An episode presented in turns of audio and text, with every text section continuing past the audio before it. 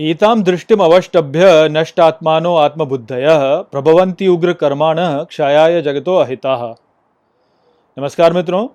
मित्रों, ये जो श्लोक है भगवत गीता के सोलहवें अध्याय का नौवां श्लोक है, जिसे हम गहराई से समझेंगे। तो आइए सबसे पहले इसके अर्थ को समझते हैं। तो जो श्लोक है, वो कहता है एताम दृष्टिम अवष्टभ्य अर्थात ऐसे दृष्टि को रोक कर नष्ट आत्मानो अल्पबुद्धय, अर्थात स्वयं को नष्ट करते हैं मूर्ख।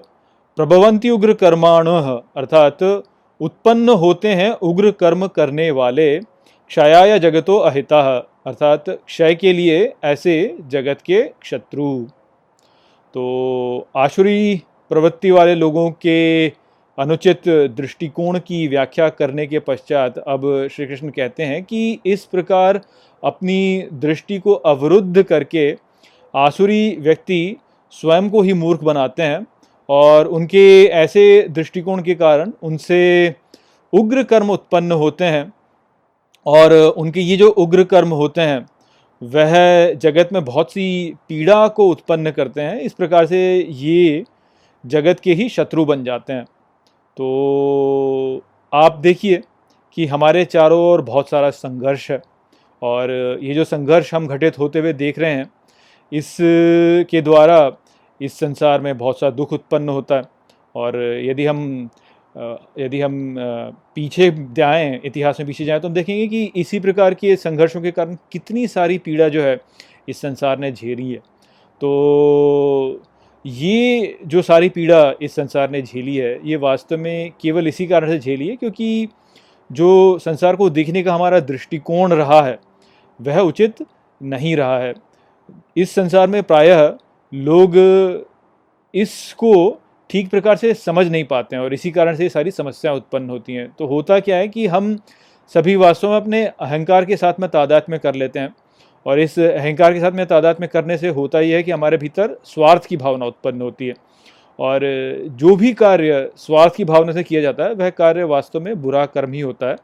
क्योंकि वैसा जो कर्म होता है, वह ईश्वर की सेवा के लिए नहीं किया जाता। वह ईश्वर को अर्पित नहीं किया गया होता है, अपितु ऐसा जो कार्य होता है, वह केवल स्वयं के भोग के लिए या अपने अहंकार की सेवा के लिए किया जाता है। और कोई भी कार्य जो कि ईश्वर के लिए नहीं किया जा रहा है, जो कि सेवा के रूप में नहीं किया जा रहा है, वह अंततः बुरा कर्म ही होता है, क्योंकि वह क्षीण ही हो जाएगा। और जो अहंकार है, जिसके साथ में लोग जो है अपने कार्यों करते हैं तो ये अहंकार जो है, यह भी मृत्यु के साथ में नष्ट हो जाता है।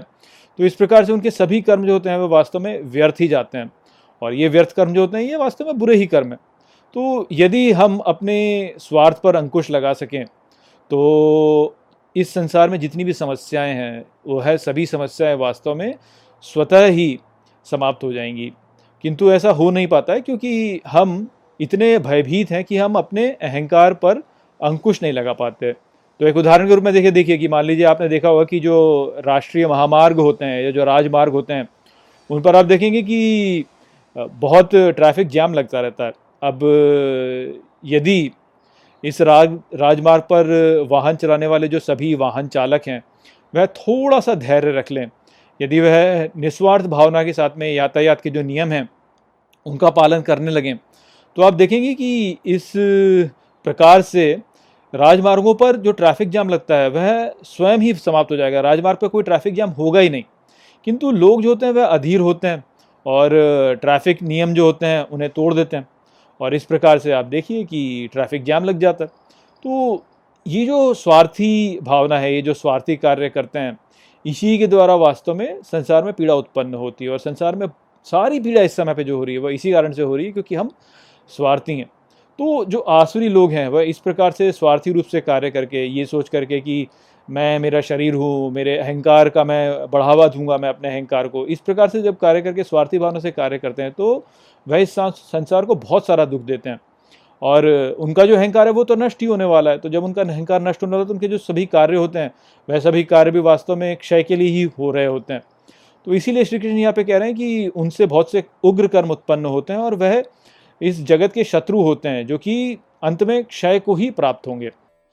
कामम आश्रित्य दुष्पूरम दंभमान मदान्विता, मोहाद गृहित्वा असदग्रहान प्रवर्तन्ते अशुचिव्रता मित्रों, ये जो श्लोक है भगवत गीता के सोलहवें अध्याय का दसवां श्लोक है, जिसे हम गहराई से समझेंगे। तो आइए सबसे पहले इसके अर्थ को समझते हैं। तो जो श्लोक है, वो कहता है, कामम आश्रित्य दुष्पूरम, अर्थात कामनाओं में आश्रित जो पूरी नहीं होती, दम्भमान मदान्विता, अर्थात पाखंड मान की मादकता में मोहाग्रहित्वा असदग्रहान, अर्थात मोह में घर बना के असत्य को ग्रहण कर प्रवर्तनते अशुचि व्रता अर्थात जीवन यापन करते हैं अशुद्ध व्रत करने वाले। तो श्री कृष्ण आगे कहते हैं कि आसुरी लोग सदा अपनी कामनाओं में आश्रित रहते हैं, जो कि कभी पूरी नहीं होती, क्योंकि वे पाखंड मान, मोह और असत्य की मादकता से आच्छादित, अशुद्ध संकल्पों के साथ अपना जीवन यापन करते हैं। तो इस संसार में प्रायः लोग उतना विचार नहीं करते कि वह अपना जीवन क्यों जी रहे हैं।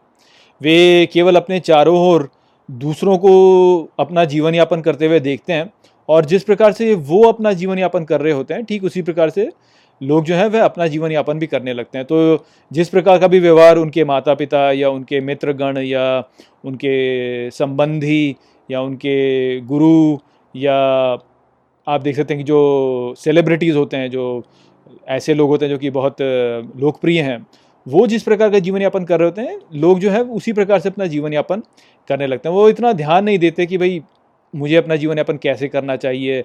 या मेरे जीवन का लक्ष्य क्या है? मैं क्यों इस संसार में आया? क्या मेरा स्वधर्म है? इस प्रकार की वो सोचते ही नहीं वो। बस ये देखते हैं कि दूसरे लोग किस प्रकार से कर रहे हैं और बस उसी प्रकार से स्वयं कार्य कर लेते हैं। अब समस्या क्या है कि इस संसार में जो अज्ञान है, वह बहुत गहरे रूप में व्याप्त है। तो इस कारण से होता यही है कि लोगों के जो मार्गदर्शक होते हैं, वह भी वास्तव में ऐसे ही हो जाते हैं, जो कि उनको भटकाई देते हैं। तो ये बिल्कुल ऐसा हो गया कि जैसे अंधों का मार्गदर्शन जो है, वह अंधे करने लगे। तो इस संसार में अज्ञान जो है, वह, बहुत गहराई से व्याप्त है और इसी कारण से इस संसार में उपस्थित सभी जीव जो हैं, वह प्रायः स्वयं को उसका शरीर मानने लगते हैं और इस प्रकार से वे अपने अहंकार से तादाद में करने लगते हैं। और जब आप अपने अहंकार से तादाद में करने लगेंगे तो आपको अपने अहंकार की जो इच्छाएँ हैं और कामनाएँ हैं, उनको भी संतुष्ट करना होगा। तो अहंकार की उपलब्धियाँ जो हैं, वो आपको सबको दिखानी होगी कि मेरा अहंकार ऐसा है, मैं कुछ हूँ। मेरा भी कुछ अस्तित्व है, मेरा भी कुछ है, इस, मेरी भी कोई धाक है इस संसार में। तो इस कारण से फिर जो है लोग मान, यश, धन, शक्ति एवं यौन के प्राप्ति के प्रति जो है प्रयास करने लगते हैं। तो ये बिना जाने कि वे इन सबको क्यों प्राप्त करना चाहते हैं? वह बस इनके पीछे लग जाते हैं। वह ये नहीं समझ पाते कि इन सब का महत्व क्या है? वो बस ये देखते हैं कि सभी लोग जो हैं, वह इस संसार में धन को महत्व देते हैं तो इसलिए धन महत्वपूर्ण है, मुझे भी धन कमाना चाहिए। सभी लोग जो हैं, वह शक्तिशाली लोगों को को बहुत प्राथमिकता देते हैं तो शक्ति जो है, वह महत्वपूर्ण है तो इसलिए मुझे भी शक्ति प्राप्त करनी चाहिए। सभी लोग जो हैं, वह जो लोकप्रिय लोग हैं, उनके पीछे पीछे भागते हैं तो मुझे भी लोकप्रिय होना चाहिए। सभी लोग यौन को प्राथमिकता देते हैं तो मुझे भी फिर यौन संतुष्टि के लिए कार्य करना चाहिए। तो इस प्रकार से जो है, वह अपने जीवन में भ्रमित हो जाते हैं और असत्य पर आश्रित हो जाते हैं कि सब जैसा कर रहे हैं, वैसा ही मैं, मुझे भी करना चाहिए तो धन के पीछे जाओ शक्ति के पीछे जाओ और यौन के पीछे जाओ। तो ऐसे जाने लगते हैं। वो ये नहीं समझ पाते कि ये सब तो असत्य है, ये तो अंत में नष्ट होना ही है। मुझे तो वास्तव में उसके पीछे जाना चाहिए, जो कि सत्य है। किंतु सत्य के पीछे जाते नहीं, असत्य के पीछे भागने लगते हैं। अब आप भले ही कितना भी धन, शक्ति, यश या यौन के पीछे जाएँ, अंत में तो वो नष्ट होना ही है, वो तो असत्य ही है। और आप कितना भी उसे भोग लीजिए, उसको भोग करके जो है आपकी संतुष्टि नहीं होगी कभी भी। आप जितना उसको भोगेंगे, उतने ही उसे पाने की कामना आपके भीतर और बढ़ती जाएगी।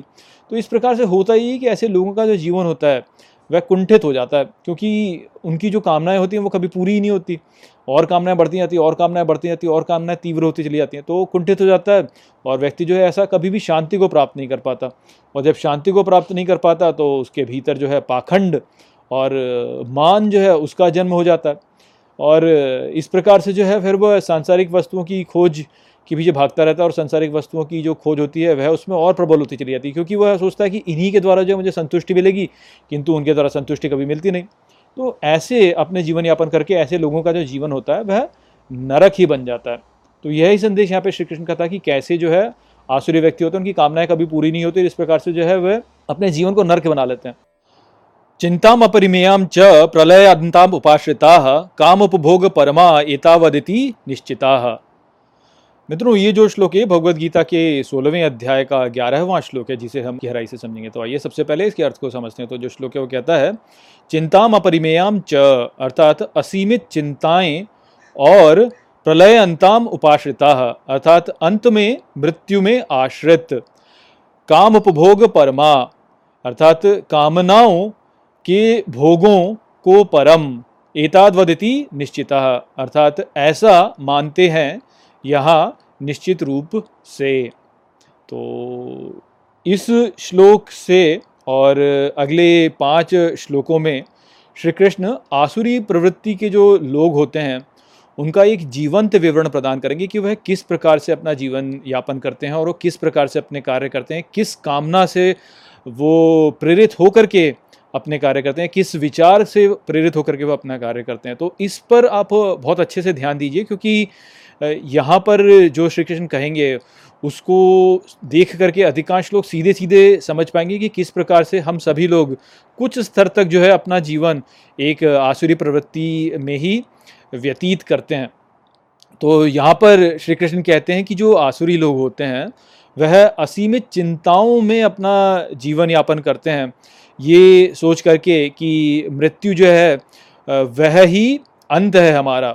और इस प्रकार से वह अपनी जो कामनाएँ हैं, उनकी पूर्ति को ही जो है अपना सर्वोच्च लक्ष्य मान करके अपना जीवन यापन करते हैं। और ऐसे जो है वह इस जीवन में बहुत सारी चिंताओं को झेलते हैं। तो आप इसको इस प्रकार से समझिए कि देखिए आसुरी व्यक्ति जो होते हैं, वह स्वयं को अपना शरीर मानते हैं। ये तो हमने पिछले श्लोकों में भी समझा। और क्योंकि वह अब स्वयं को अपना शरीर मानते हैं तो फिर उनको यही लगता है कि मृत्यु जो है, वह ही हमारा अंत है। अब मृत्यु यदि हमारा अंत है तो इसका अर्थ यह है कि हम इस संसार में केवल सीमित समय के लिए हैं, केवल थोड़े से समय के लिए हैं, फिर हम इस संसार में रहेंगे ही नहीं, हमारा जो अस्तित्व है वह ही नष्ट हो जाएगा। तो जब वह इस प्रकार से मानेंगे तो वो क्या सोचेंगे? वो यही सोचेंगे कि अच्छा ये थोड़ा सा समय मेरे पास में इसमें मैं जितना हो सके उतना मज़ा लूँ, उतना आनंद लूँ मैं। तो इसलिए फिर वो यह ही सोचने लगते हैं कि मेरे को अपने जीवन में जो है, अपनी कामनाओं की पूर्ति करनी है, मेरे पास सीमित समय है और इस सीमित समय में मुझे अपनी जितनी कामनाएँ हो सकें, उतनी पूरी करनी है। और जब वह इस प्रकार से सोचेंगे तो वह धीर्य धैर्य नहीं रख पाते हैं। वह ऐसे अपने साथ में धीरज नहीं रखते, शांत नहीं होते। बार बार बार बार जो है यही सोचते हैं कि मैं कुछ कामना पूरी कर लूँ, कुछ कामना पूरी कर लूँ कि मेरे पास मेरे पास सीमित समय है। तो क्योंकि उनके भीतर धीरज नहीं होता तो इस कारण से वह अपने भीतर नहीं देख पाते वह केवल अपने बाहरी संसार में देखते हैं और बाहरी संसार में जो भी उनको दिखता है, वह बस उसी की प्राप्ति में लग जाते हैं। सोचते नहीं है क्योंकि धैर्य नहीं है। अब वो अपने चारों लोगों को देखते हैं। लोग जो हैं, वह जिसके पीछे जा रहे हैं, वह भी उन्हीं के पीछे जाने लगते हैं। तो इस प्रकार से जो है, वह अपनी कामनाओं की पूर्ति में बहुत सारे ऐसे विकर्षणों में फंस जाते हैं कि ये मैं प्राप्त कर लूँ, वो प्राप्त कर लूँ, ये खा लूँ, वहाँ पर मज़ा ले लूँ, इधर मज़ा ले लूँ। इस प्रकार से सोचने लगते हैं। तो जब वो इस प्रकार से अपने बाहर आनंद को ढूंढते हैं, अपने भीतर आनंद को नहीं ढूंढ ढूंढते तो फिर जो है, वह ऐसे ही चिंताओं में फंस जाते हैं। क्योंकि बाहरी संसार जो हमारे नियंत्रण में नहीं है, उसको हम नियंत्रित नहीं कर सकते। तो क्योंकि वह हमारे नियंत्रण में नहीं है तो इसलिए फिर चिंताएँ उत्पन्न होती हैं कि अरे मैं इसको कैसे भोगूँगा, उसको कैसे भोगूँगा। वैसे तो जो है आप वेकेशन पे जा रहे हैं, किंतु वेकेशन पे जाते हुए आप बोलेंगे कि मैं ये देखूँ, मैं ये देखूँ, मैं ये देखूँ और फिर जब वो नहीं हो पाता है, जब आपकी समस्याएँ बीच में उत्पन्न होती हैं तो फिर चिंताएँ उत्पन्न होने लगती हैं। तो जब आप अपने स्वयं से बाहर जो आनंद को ढूँढने का प्रयास करते हैं तो तब फिर चिंताएँ उत्पन्न होती हैं। तो इस प्रकार से ऐसे जो व्यक्ति होते हैं, वो अपरिमीय चिंताओं में फंस जाते हैं कि ये कैसे होगा, वो कैसे होगा, मैं ये कैसे करूँगा, वो कैसे करूँगा। और चिंताओं में ऐसे फंस करके जो है, जीवन को वह अपने को दुखी कर लेते हैं। तो ये सब जो चिंताएँ उत्पन्न होती हैं, जो अधीरता उत्पन्न हो रही है जो चिंता उत्पन्न हो रही है, वह इस कारण से उत्पन्न हो रही है, क्योंकि वह ये सोचते हैं कि वह उनका शरीर है और मृत्यु ही अंत है। जब उनका मृत्युवंत है तो उनके पास बहुत ही सीमित समय है, जिसमें कि वह इन सबको भोग पाएँगे। तो इसलिए चिंता उत्पन्न हो जाती है, और चिंता उत्पन्न होती है तो धीरे, धैर्य जो होता है, वह समाप्त होता है, धीरज नहीं रहता। और फिर हमने तो समझा ही था पिछले श्लोक में कि बिना धीरज के जो है, ऐसे लोग स्वार्थी कार्य करने लगते हैं, स्वार्थी कार्य करके संसार को दुख देते हैं। आशा पाश शतैर्बद्धा काम क्रोध परायणा इहंते काम भोगार्थम अन्यायन अर्थ संजयान मित्रों, ये जो श्लोक है भगवत गीता के सोलहवें अध्याय का बारहवां श्लोक है, जिसे हम गहराई से समझेंगे। तो आइए सबसे पहले इसके अर्थ को समझते हैं। तो जो श्लोक है, वो कहता है, आशा पाश शतैर बद्धा अर्थात आशा के सौ पाशों में बंधे काम क्रोध परायणा, अर्थात काम क्रोध के आश्रय में इहंते काम भोगार्थम, अर्थात कर्म करते हैं कामना के भोग के लिए, अन्यायन अर्थ संजयान अर्थात अन्याय द्वारा संपत्ति को इकट्ठा करने को। तो पिछले श्लोक में श्री कृष्ण जो संदेश प्रदान कर रहे थे, उसी विषय पर यहाँ पर श्री कृष्ण आगे कहते हैं कि जो आसुरी प्रवृत्ति वाले लोग होते हैं, वह काम और क्रोध के आश्रय में सौ आशा के पाशों से बंधे होते हैं। वो केवल स्वयं के भोग की कामना से कार्य करते हैं और धन या संपत्ति को संचित करने के लिए अन्याय तक भी कर देते हैं। तो जैसा कि हमने पिछले श्लोक में समझ समझा था कि जो आसुरी प्रवृत्ति वाले लोग होते हैं, वह मृत्यु को ही अपना अंत मानते हैं। अर्थात वो ये सोचते हैं कि हाँ वे उनका शरीर है और जब शरीर की मृत्यु हो जाएगी तो सब अंत हो जाएगा, फिर कुछ बचेगा नहीं। तो जब कोई इस प्रकार से सोचता है कि मृत्यु ही अंत है तो फिर वह कर्म के विषय में जो है, थोड़ा भ्रमित हो जाता है। फिर वो ये सोचता है कि अच्छा मेरी मृत्यु के समय पर जो मेरे कर्म होंगे, वह सभी समाप्त हो जाएँगे, वो लीन हो जाएँगे। क्यों? क्योंकि मेरी मृत्यु होगी तो मैं बचा ही नहीं। तो जो कर्म मेरे थे, उनका भी कोई प्रभाव नहीं होगा। तो इस प्रकार से वो सोचते हैं कि कर्म जो है, वह केवल मृत्यु तक है, उसके पश्चात तो कर्म है ही नहीं तो कर्म समाप्त हो जाएगा। तो इस प्रकार से वो ये सोचने लगते हैं कि मैं कुछ ही बुरा कर दूँ, अभी जब तक मैं जीवित हूँ, तब तक कुछ भी कर दूँ, और उसके पश्चात इसका कोई प्रभाव ही नहीं पड़ेगा, क्योंकि कर्म तो संचित होते ही नहीं है। तो इस प्रकार से जब वो सोचने लगता है तो वह फिर जो अन्याय वाले कार्य हैं, उनको भी करने के लिए तैयार हो जाता है, क्योंकि उसको कर्म का भय नहीं रहता। तो वह अपनी नैतिकता को भी जो है फिर उसको भी वो समझौता उसके साथ में कर लेता है और अन्याय भी करने लगता है, अपनी इच्छा केवल पूरी करने के लिए। तो बेसिकली होता क्या है कि अपने भीतर ये जो आसुरी प्रवृत्ति वाले लोग होते हैं, ये असंख्य कामनाओं को विकसित कर चुके होते हैं।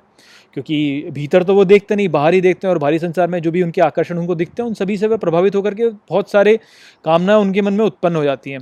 तो ऐसे लोग जो होंगे वो स्वादिष्ट भोजन को भोगने का सोचेंगे या बड़े बड़े घरों में रहने का सोचेंगे, अधिक मूल्य की गाड़ी चलाने के बारे में सोचेंगे, सुंदर वस्त्रों को और सुंदर आभूषणों को पहनने के विषय में सोचेंगे, प्रसिद्ध होना चाहेंगे, शक्तिशाली होना चाहेंगे और जो यौन भोग है उसको करना चाहेंगे। तो इस प्रकार से बहुत सारी कामनाएँ जो हैं वो अपने भीतर पाल लेते हैं। और ये जो सूची है इनकी ये अंतहीन है। ये तो कितनी भी चलती जा सकती है कितनी आप, आप कामना अपने भीतर भर सकते हैं इसकी कोई इसका कोई अंत नहीं है। किंतु इस प्रकार जब वे आनंद के पीछे भागते हैं ऐसे तो एक आशा उनके मन में होती है कि भाई ये भी भोग लूँ वो भी भोग लूँ इसको भी खा लूँ वो पहन लूँ ये चला लूँ उसमें रह लूँ इस प्रकार से बहुत सारे भोगने की उनके भीतर आशा हो जाती हैं। तो ये जो आशाएँ हैं ये आशाएँ वास्तव में सौ पाश हैं जो कि उनको फंसा देते हैं। कि अब उनमें पास पास में बंद गए वो कि अब वो आशा जो है वो उनको पकड़े हुए हैं, जकड़े हुए हैं, वो उसको उसको छोड़ नहीं सकते, उसके पीछे भागेंगे, प्राप्त करने के प्रयास में लगे रहेंगे। और प्राप्त कर लेते तो कोई बात नहीं, उनका जो भोग की इच्छा होती है वो और बढ़ जाती है। और यदि प्राप्त नहीं करते हैं तो कुंठित होते हैं, दुखी हो जाते हैं। और अपनी कुंठा में फिर वो क्या करते हैं, वह जो अब नैतिकता है, उसके साथ में भी फिर जो है समझौता कर लेते हैं। और समझौता करके अन्याय कर देते हैं, क्योंकि उन्हें तो अपनी इच्छा जो है वो पूरी करनी है। मृत्यु का भय तो जो, मृत्यु के पश्चात जो होगा, उसका तो उन्हें कुछ है ही नहीं कि भाई मृत्यु तो अंत ही तो इस प्रकार से जब सोचते हैं तो अन्याय करने में फिर व्यक्ति सोचता नहीं इतना, अन्याय कर देता है। इदम अद्य मया लब्धम, इमं प्राप्सिये मनोरथम। इदम अस्ति, इदम अपी में भविष्यति पुनर्धनम। मित्रों, ये जो श्लोक है भगवत गीता के सोलहवें अध्याय का तेरहवां श्लोक है, जिसे हम गहराई से समझेंगे। तो आइए सबसे पहले इसके अर्थ को समझते हैं। तो जो श्लोक है, वो कहता है, इदम अद्य मया लब्धम, अर्थात ये आज मेरे द्वारा प्राप्त इमम प्राप्सीय मनोरथम, अर्थात इसमें प्राप्त करूँगा कामना को। इदम अस्ति इदम अपी अर्थात ये और ये भी मे भविष्यति पुनर्धनम, अर्थात मेरा होगा फिर से धन। तो यहाँ श्री कृष्ण आसुरी प्रवृत्ति के व्यक्ति की मानसिकता के विषय में कहते हैं कि ऐसा व्यक्ति सोचता है कि मेरे मनवांचिक भौतिक लाभ को प्राप्त कर लेने से मेरी कामना की पूर्ति होगी। और भविष्य में मैं अन्य भौतिक लाभों को भी प्राप्त करूँगा। तो ऐसा मनोभाव यदि आप देखें तो आपको अपने चारों ओर बहुत से लोगों में दिखाई देगा। लगभग सभी लोगों में आपको ऐसा ही मनोभाव दिखाई देगा कि वे जब भी कोई कार्य करते हैं तो कुछ भौतिक लाभ से प्रेरित होकर के ही वह वो कार्य करते हैं। अर्थात वह कुछ ना कुछ भौतिक प्राप्त करना चाहते हैं। इसीलिए वह अपने प्रयासों को करते हैं। अब भौतिक सुख को जब ये ऐसे व्यक्ति जो है वो प्राप्त कर लेते हैं तो तब थोड़े से समय के लिए भले ही वो संतुष्ट हो जाए, किंतु उसके पश्चात जो है उनका मन फिर पुनः असंतुष्ट हो जाता है और वो किसी अन्य भौतिक सुख की वस्तु को प्राप्त करने में फिर लग जाते हैं। तो इस प्रकार से जो है वह सदा किसी न किसी प्रयास में रहते ही हैं कि मुझे ये प्राप्त करना है, मुझे ये प्राप्त करना है। या फिर वह ऐसा होगा कि ऐसे सोचेंगे अच्छा ये अभी मैं प्राप्त कर लेता फिर मैं वो भी प्राप्त करूँगा, फिर मैं वो भी प्राप्त करूँगा, फिर मैं वो भी प्राप्त करूँगा। तो इस प्रकार से मन में बड़े बड़े वो ख्वाब बना लेते हैं जिसको कहेंगे बड़े बड़े बड़े सपने देखते हैं कि ये भी प्राप्त करूँगा वो भी प्राप्त करूँगा इस प्रकार से बहुत सारे भौतिक सुखों को मैं प्राप्त करूँगा। और इस प्रकार से भौतिक सुखों को यदि प्राप्त कर भी लेते हैं तब भी जो है उन, उनकी तृप्ति नहीं होती क्योंकि भौतिक सुख को प्राप्त कर लेंगे पश्चात वह किसी नए भौतिक सुख में लग जाते हैं। जो उनके पास होता है उससे वह कभी संतुष्ट नहीं होते उन्हें कुछ नया चाहिए होता है। तो इसी प्रकार से जो है ये जो आसुरी व्यक्ति होते हैं, वह कभी भी वास्तव में उन्हें जो प्राप्त है, उससे संतुष्ट नहीं होते, वह सदा ही उससे अधिक किसी और की प्राप्ति में या खोज में लगे रहते हैं। वे जो चाहते हैं, उसे पाने के लिए बहुत सारा परिश्रम करते हैं और बड़ी लगन के साथ में कार्य करते हैं, किंतु यदि उन्हें ऐसा लगे कि जो वांछित वस्तु उनकी है, जो कि वो प्राप्त करना चाहते हैं, उसको वह उचित मार्ग का पालन करने से नहीं प्राप्त कर पाएँगे तो वह फिर अनुचित मार्ग का उपयोग भी कर लेते हैं, अन्यायपूर्ण उपाय के द्वारा जो है फिर वह उसको प्राप्त कर लेते तो इतनी अधिक उनकी लालसा होती है कि वह किसी वस्तु को प्राप्त करें। और इनका जो दूसरा व्यवहार होता है, वह ऐसा ही होता है कि यदि वह किसी वस्तु को प्राप्त कर लें तो वह मनवाचित वस्तु जो वह प्राप्त करते हैं, उससे वह कुछ ही समय में जो है उससे ऊब जाते हैं और उसके पश्चात कुछ और नया चाहने लगते हैं। तो इस प्रकार से जो है वह सदा प्रयासरत रहते ही रहते हैं कि भाई, मुझे कुछ पाना है, मुझे कुछ पाना है, ये पालूँ ये पालूँ ये पालूँ। इस प्रकार से कुछ ना कुछ पाने में वह सदा लगे ही रहते हैं और कभी भी जो है शांति को प्राप्त नहीं कर पाते। सदा उनके मन में ये चलता रहता है कि अब मुझे नया क्या पाना है, अब मुझे नया क्या पाना है। तो जब ऐसे लगे रहते हैं तो ईश्वर में तो कहाँ मन लगेगा? बस ये भौतिक वस्तुओं की प्राप्ति में ही मन लगा रहता है और वहीं वह फंसे रहते हैं। असौ मया हतः शत्रुर्हनिष्य च अपरान अपि ईश्वरो अहम अहम भोगी, सिद्धो अहम बलवान सुखी। मित्रों, ये जो श्लोक है भगवद गीता के सोलहवें अध्याय का चौदहवां श्लोक है, जिसे हम अच्छे से समझेंगे। तो आइए सबसे पहले इसके अर्थ को समझते हैं। तो जो श्लोक है, वो कहता है, असौ मया हतः शत्रुर अर्थात हुआ मेरे द्वारा शत्रु का नाश। हनिष्य च अपरान अपी अर्थात, और दूसरों का भी हनन करूँगा। ईश्वरो हम अहम भोगी।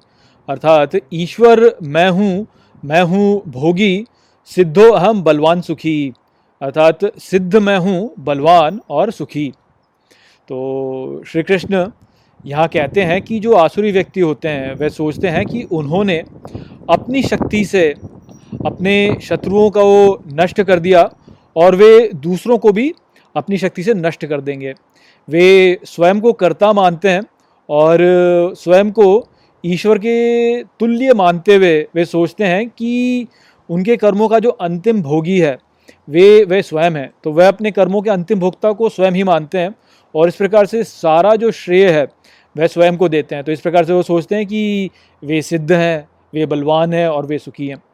तो एक बहुत ही गलत अवधारणा ऐसी है जो कि जो आसुरी व्यक्ति होते हैं, वह अपने भीतर पाल लेते हैं और वो ये समझ नहीं पाते वास्तव में कि इस संसार में जो करता है, जो परम करता है, वह तो ईश्वर है, जबकि हम तो केवल उसके हाथ में एक यंत्र हैं, जिसके द्वारा वो अपने कर्मों को इस संसार में करता है। तो करता ईश्वर और हम केवल यंत्र हैं तो इस प्रकार से नहीं समझ पाते, वो सोचते हैं कि वह स्वयं ही करता है। ठीक इसी प्रकार से वो ये नहीं समझ पाते कि इस संसार में हो रहे जो भी कर्म है, उनका जो अंतिम भोगता है, वह ईश्वर है। वे सोचते हैं कि वह ही भोगता है तो जो भी कुछ कर रहे हैं, उसको भोग वो स्वयं ही कर रहे हैं, ऐसा मानते हैं वो तो वे फिर गलत सोचते हैं। और वो ये सोचते हैं कि वो जो है, वह स्वयं ही वास्तव में सिद्ध हैं, वह ही बलवान है और वह ही सुखी हैं। तो वो ये नहीं समझ पाते वास्तव में कि जो सिद्धि है, वह ईश्वर से आती है, जो बल है, वह भी ईश्वर से आता है और जो सुख है, वह भी ईश्वर से आता है। तो वह जो वास्तविक स्रोत है इनका उसको तो समझ नहीं पाते और सोचते हैं कि वह स्वयं ही सिद्ध हैं, स्वयं ही बलवान है, स्वयं ही सुखी हैं। तो वो सारा श्रेय जो है वो स्वयं को दे देते हैं। अपने कर्मों का जितना भी श्रेय होता है, सब कुछ वह स्वयं को देते हैं और ईश्वर को वो अलग कर देते हैं। वास्तव में वे स्वयं को ईश्वर का तुल्य मान लेते हैं और अपने भीतर हृदय में जो ईश्वर उपस्थित है, उसको हटा करके स्वयं को वहाँ स्थापित कर देते हैं। स्वयं की प्रधानता वहाँ पे बैठा देते हैं वो और इस प्रकार से वह ईश्वर को अलग कर देते हैं अपने से। तो ऐसी गलत अवधारणा के कारण उनके जो कर्म होते हैं, वह सभी उल्टे हो जाते हैं। और वह इस संसार में बहुत दुख को उत्पन्न करते हैं। तो हमको ये समझना चाहिए कि परम भोक्ता जो है, वह भी ईश्वर है, परम कर्ता जो है, वह भी ईश्वर है और जो सारी सिद्धियाँ हैं, जो भी सुख है और जो भी बल है, वह सब भी ईश्वर से आता है। सब कुछ का स्रोत ईश्वर ही है। आड्यो अभिजन वान अस्मि, को अन्यो अस्ति सदृशो मया, यक्षये दास्यामी मोदिश्य, इत्य ज्ञान विमोहिता। मित्रों, ये जो श्लोक है भगवत गीता के सोलहवें अध्याय का पंद्रहवां श्लोक है, जिसे हम गहराई से समझेंगे। तो ये सबसे पहले इसके अर्थ को समझते हैं। तो जो श्लोक है, वो कहता है, आड्यो अभिजन वान अस्मि, अर्थात धनी कुलीन हूँ, को अन्य अस्ति सदृशो मया, अर्थात कौन अन्य है मेरे जैसा? यक्ष ये दास्यामी मोदिश्य अर्थात यज्ञ करके दूँगा आनंद इत ज्ञान विमोहिता, अर्थात ऐसे अज्ञान से मोहित। तो यहाँ आसुरी प्रवृत्ति के लोगों का वर्णन करते हुए श्री कृष्ण कहते हैं कि आसुरी प्रवृत्ति वाले लोग सोचते हैं कि वे धनी हैं और कुलीन परिवार से हैं। और इस प्रकार से उन्हें लगता है कि उनके जैसा कोई अन्य है नहीं, अर्थात वह सबसे अच्छे हैं और बाकी सब उनसे हीन है। और फिर इस प्रकार से वे सोचते हैं कि वे यज्ञ करके इस संसार को आनंद प्रदान करेंगे। अर्थात जो उनके विचार हैं वह दूसरों से अच्छे हैं और जो भी वो कर रहे हैं, वह अच्छा है और इससे सबको आनंद प्राप्त होगा। तो उन्हें ऐसा लगता है कि उनके जैसा इस संसार में कोई है ही नहीं। वह जो है, वह सबसे अच्छे हैं। और ये इसलिए होता है क्योंकि जो आसुरी लोग होते हैं, वो घमंडी होते हैं। उन्हें अपने ऊपर घमंड होता है, अपने परिवार पर घमंड होता है, अपने ऊपर घमंड होता है, अपने धन पर घमंड होता है। और यही सोचते हैं कि मैं जो करता हूँ, वही अच्छा है। मैं जैसा सोचता हूँ, वह ही सत्य है। क्योंकि मैं धनी हूँ और मैं कुलीन हूँ। और बाकी लोग तो सब मूर्ख हैं। उनके जो विचार हैं, वह सब तो ऐसे ही घटिया हैं। उनके विचार को तो कोई प्राथमिकता देनी ही नहीं चाहिए, केवल मेरे विचारों को प्राथमिकता देनी चाहिए, क्योंकि मैं धनी हूँ, कुलीन हूँ, उच्च वर्ग से हूँ, सबसे अधिक ज्ञानी मैं ही हूँ मेरे साथ तो कोई है ही नहीं। तो इस प्रकार से जो होते हैं, आसुरी लोग सोचते हैं। तो वे ऐसे मोह में जब प्रभावित हो जाते हैं तो इस मानसिकता के साथ वह जब इस संसार में कार्य करते हैं तो ये सोचते हैं कि मैं जो कार्य कर रहा हूँ, इस कार्य के माध्यम से इस संसार में अच्छा हो रहा है। जो मैं कर रहा हूँ, वो श्रेष्ठ कार्य है और मेरे कार्य के द्वारा जो है, इस संसार में आनंद उत्पन्न हो रहा है। मैं बढ़िया कार्य कर रहा हूँ। वो क्यों सोचते हैं? क्योंकि वह अपने आप को अच्छा मानते हैं ना। क्योंकि वो अपने आप को शक्तिशाली मानते हैं, अपने आप को बुद्धिमान मानते हैं। वो सोचते हैं कि मैं ही सबसे श्रेष्ठ हूँ। मेरे जो कार्य हैं, वही अच्छे कार्य हैं। तो मैं जो कर रहा हूँ, उन कार्यों से जो है, इस संसार में आनंद उत्पन्न हो रहा है। तो मेरा ज़रा जो यज्ञ होगा, इससे आनंद होगा सबको। तो दूसरों के जो विचार होते हैं, उनको प्राथमिकता न देना, अपने विचारों को श्रेष्ठ समझना। और ऐसा जो है, इतिहास में हम देख सकते हैं कि बहुत सारे उदाहरण ऐसे, जिसमें ऐसे जैसे हाल ही के समय में आप देखिए कि जो दमनकारी कम्युनिस्टों की सरकारें रही हैं या जो दमनकारी नाजियों की सरकारें रही हैं, उन्होंने अपने ही जो जन हैं, उनके राष्ट्र के जो लोग हैं, उन पर ही इतने सारे भयानक अत्याचार किए और उन्होंने ये सब अत्याचार जब किए तो जो ये लोग थे, वो तो यही सोच रहे थे कि हम तो अच्छा कर रहे हैं, हम तो संसार के लिए अच्छा अच्छा कर रहे हैं। तो वो वास्तव में यही विश्वास करते हैं कि वो भले ही अत्याचार भी कर रहे हैं तो ये भी संसार के लिए अच्छा ही कार्य, ये उचित है। उसको वो अनुचित नहीं मानते। क्यों? क्योंकि वो अपने आप को सबसे बेस्ट मानते हैं कि मैं ही सबसे अच्छा हूँ। तो इस प्रकार की जो मानसिकता है, उससे मोहित होकर वह जब इस संसार में कार्य करते हैं तो वो जो ये दिव्य यज्ञ चल रहा है, उसमें जो उनका अनुदान है वो कैसा है? उनका अनुदान ऐसा ही है जो कि दूसरों को कष्ट प्रदान कर रहा है तो दूसरों को दुख प्रदान कर रहा है। इसीलिए ये ऐसे जो लोग होते हैं, वो वास्तव में संसार को प्रताड़ित ही कर रहे होते हैं अन्य लोगों को प्रताड़ित कर रहे होते हैं और इस प्रकार से जो है वह इस मानसिकता से के प्रभाव में जो अनुदान देते हैं, वह बहुत ही बुरा होता है, बहुत ही ऐसा होता है जो कि घिनौना हो जाता है। और ये सब इसी कारण से होता है क्योंकि उनकी जो मानसिकता है, वह जिस स्रोत से उत्पन्न हो रही है, वह स्रोत अपने आप में ही असत्य है। तो ये जो हम सोचते हैं ना कि अरे ये मान्यता, वो मान्यता मान्यता में क्या रखा है? थोड़ा मान्यता में अंतर भी हो तो क्या अंतर पड़ता है? ऐसा है नहीं वास्तव में। मान्यता में अंतर होने से आपके जो कार्य होते हैं, उनमें भी अंतर पड़ जाता है और वो जो कार्य में अंतर होता है, जो आपकी मानसिकता में अंतर होता है, उसका बहुत बड़ा प्रभाव पड़ता है। तो कम्युनिस्टों के बारे में देख लीजिए, नाजियों के बारे में देख लीजिए, ये सब नास्तिक सोच वाले लोग थे और इनके द्वारा इन्होंने सोचा तो ऐसे ही कि हम अच्छा कर रहे हैं, किंतु उन्होंने जो कार्य किए वो इतने भद्दे थे और ऐसे दमनकारी थे कि आप देखिए कि उसका परिणाम क्या हुआ। तो इसलिए मानसिकता पर बहुत प्रभाव पड़ता है। और ये जो जो, आसुरी प्रवृत्ति वाले लोग होते हैं, इनकी जो विचारधारा है, वह आरंभ से ही जो है असत्य पे निर्धारित होती है। और इस कारण से उस असत्य को, का जो प्रभाव अंत में निकल के आता है वो ऐसा ही निकल के आता है कि उससे संसार में बहुत दुख उत्पन्न होता है। तो कम्युनिस्ट जो थे, वो किससे प्रभावित हुए? तो कार्ल मार्क्स से प्रभावित हुए, जो कि एक नास्तिक था। और जो नाजी थे, वह किससे प्रभावित हुए? वह फ्रेडरिक नीशे से की विचारधारा से प्रभावित हुए, जो कि एक और नास्तिक था। तो ये नास्तिकता को ऐसे बोलते हैं लोग कि नास्तिक लोग कहते हैं कि नहीं, हम, हमारी विचारधारा में भी लोग नैतिक रह सकते हैं। किंतु जब लंबे समय पर उसका प्रभाव देखा जाए तो उसका प्रभाव इसी प्रकार से बहुत ही दमनकारी हो जाता है। इस बात को हम समझ नहीं पाते। अब आप ही सोचिए ना कि इस प्रकार के जो लोग होते हैं वो तो यही सोचते हैं कि उनके जो विचार हैं, वह श्रेष्ठ हैं और जो पीछे के जो ज्ञानी थे, उन्होंने जो कुछ लिखा, वह सब गलत है। तो वो जो ग्रंथ हैं उनको ग्रंथों को तो महत्व देते नहीं। ग्रंथों में जो लिखा हुआ उसको तो वो बोलते हैं कि ये दकियानुसी बातें हैं। ये तो बहुत पुराने मूर्ख लोगों ने जो लिखा वो लिखा है और आज के समय जो हम सोचते हैं, जो आज की नई विचारधारा है, वो नई विचारधारा श्रेष्ठ है। इस प्रकार से तो सोचते हैं ये लोग। तो इस प्रकार की सोच जो होती है वह जो ग्रंथों में लिखा है, जो हमारे पूर्वज हमें कह के गए हैं, उसको तो महत्व देती नहीं, उनकी बातों को तो कुछ मानते नहीं, उनको तो वो बोलते हैं कि तो मूर्ख हैं, इनकी बात पे क्या ध्यान देना।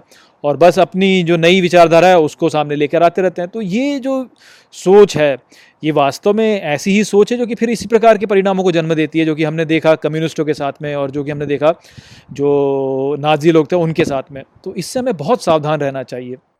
अनेक चित्त विभ्रांता मोहजाल समावृता प्रसक्त काम भोगेशु पतंती नरके अशुचौ मित्रों, ये जो श्लोक है भगवत गीता के सोलहवें अध्याय का सोलहवां श्लोक है, जिसे हम गहराई से समझेंगे तो आइए सबसे पहले इसके अर्थ को समझते हैं। तो जो श्लोक है, वो कहता है अनेक चित्त विभ्रांता अर्थात चित्त में अनेक भ्रांतियों को लिए मोहजाल समावृता अर्थात चारों ओर से मोह जाल में ढके।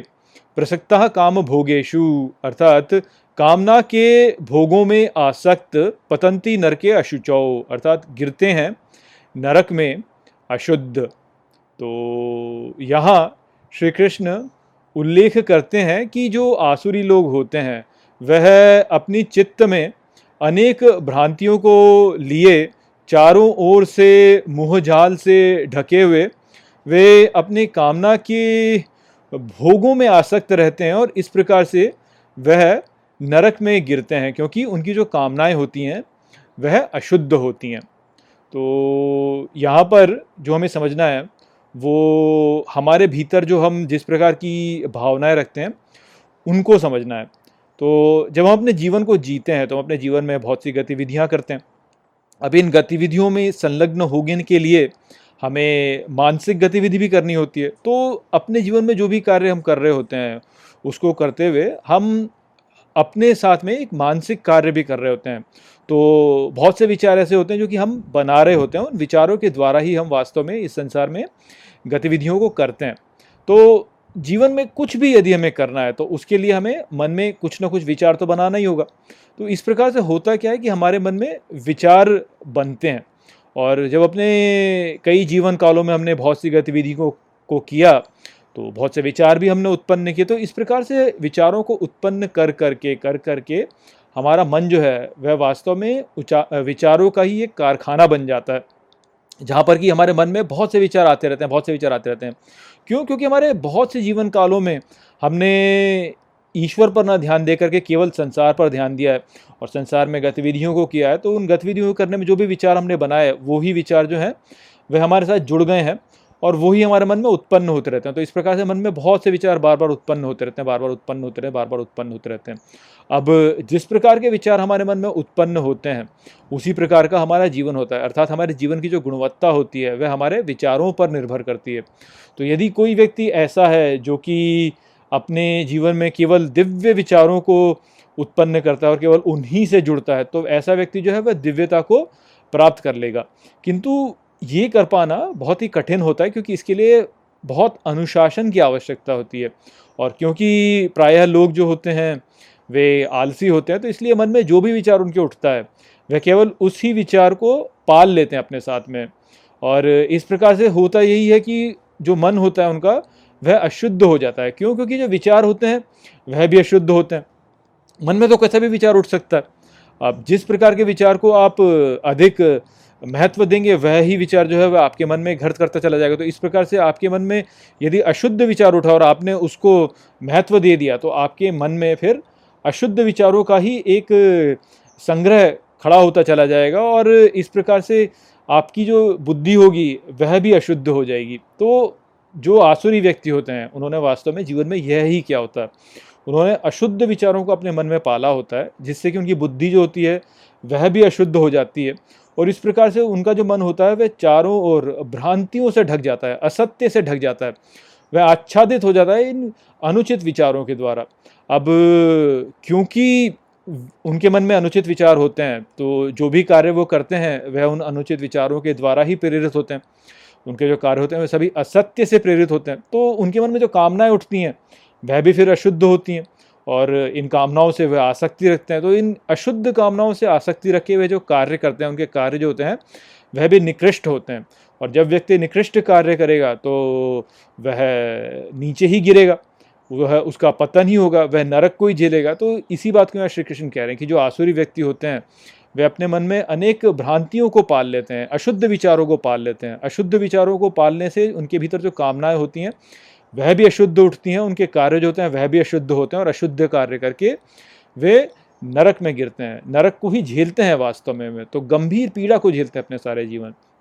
तो इसलिए हमें यहाँ पे यही समझना है कि हमारे चित्त में हम भ्रांतियों को ना पालें केवल सत्य को पालें। केवल सत्य के साथ में जब हम जुड़ेंगे तो हम उचित कार्य कर पाएँगे ठीक प्रकार की कामनाएँ कर पाएँगे जिससे कि हम फिर ऊपर की ओर प्रगति करें और ईश्वर को प्राप्त करें। किंतु आसुरी व्यक्ति ऐसा नहीं करते। तो यही संदेश यहाँ पर श्री कृष्ण का था। आशा करता हूँ कि मैंने इस कुछ समझा दिया होगा। नमस्ते।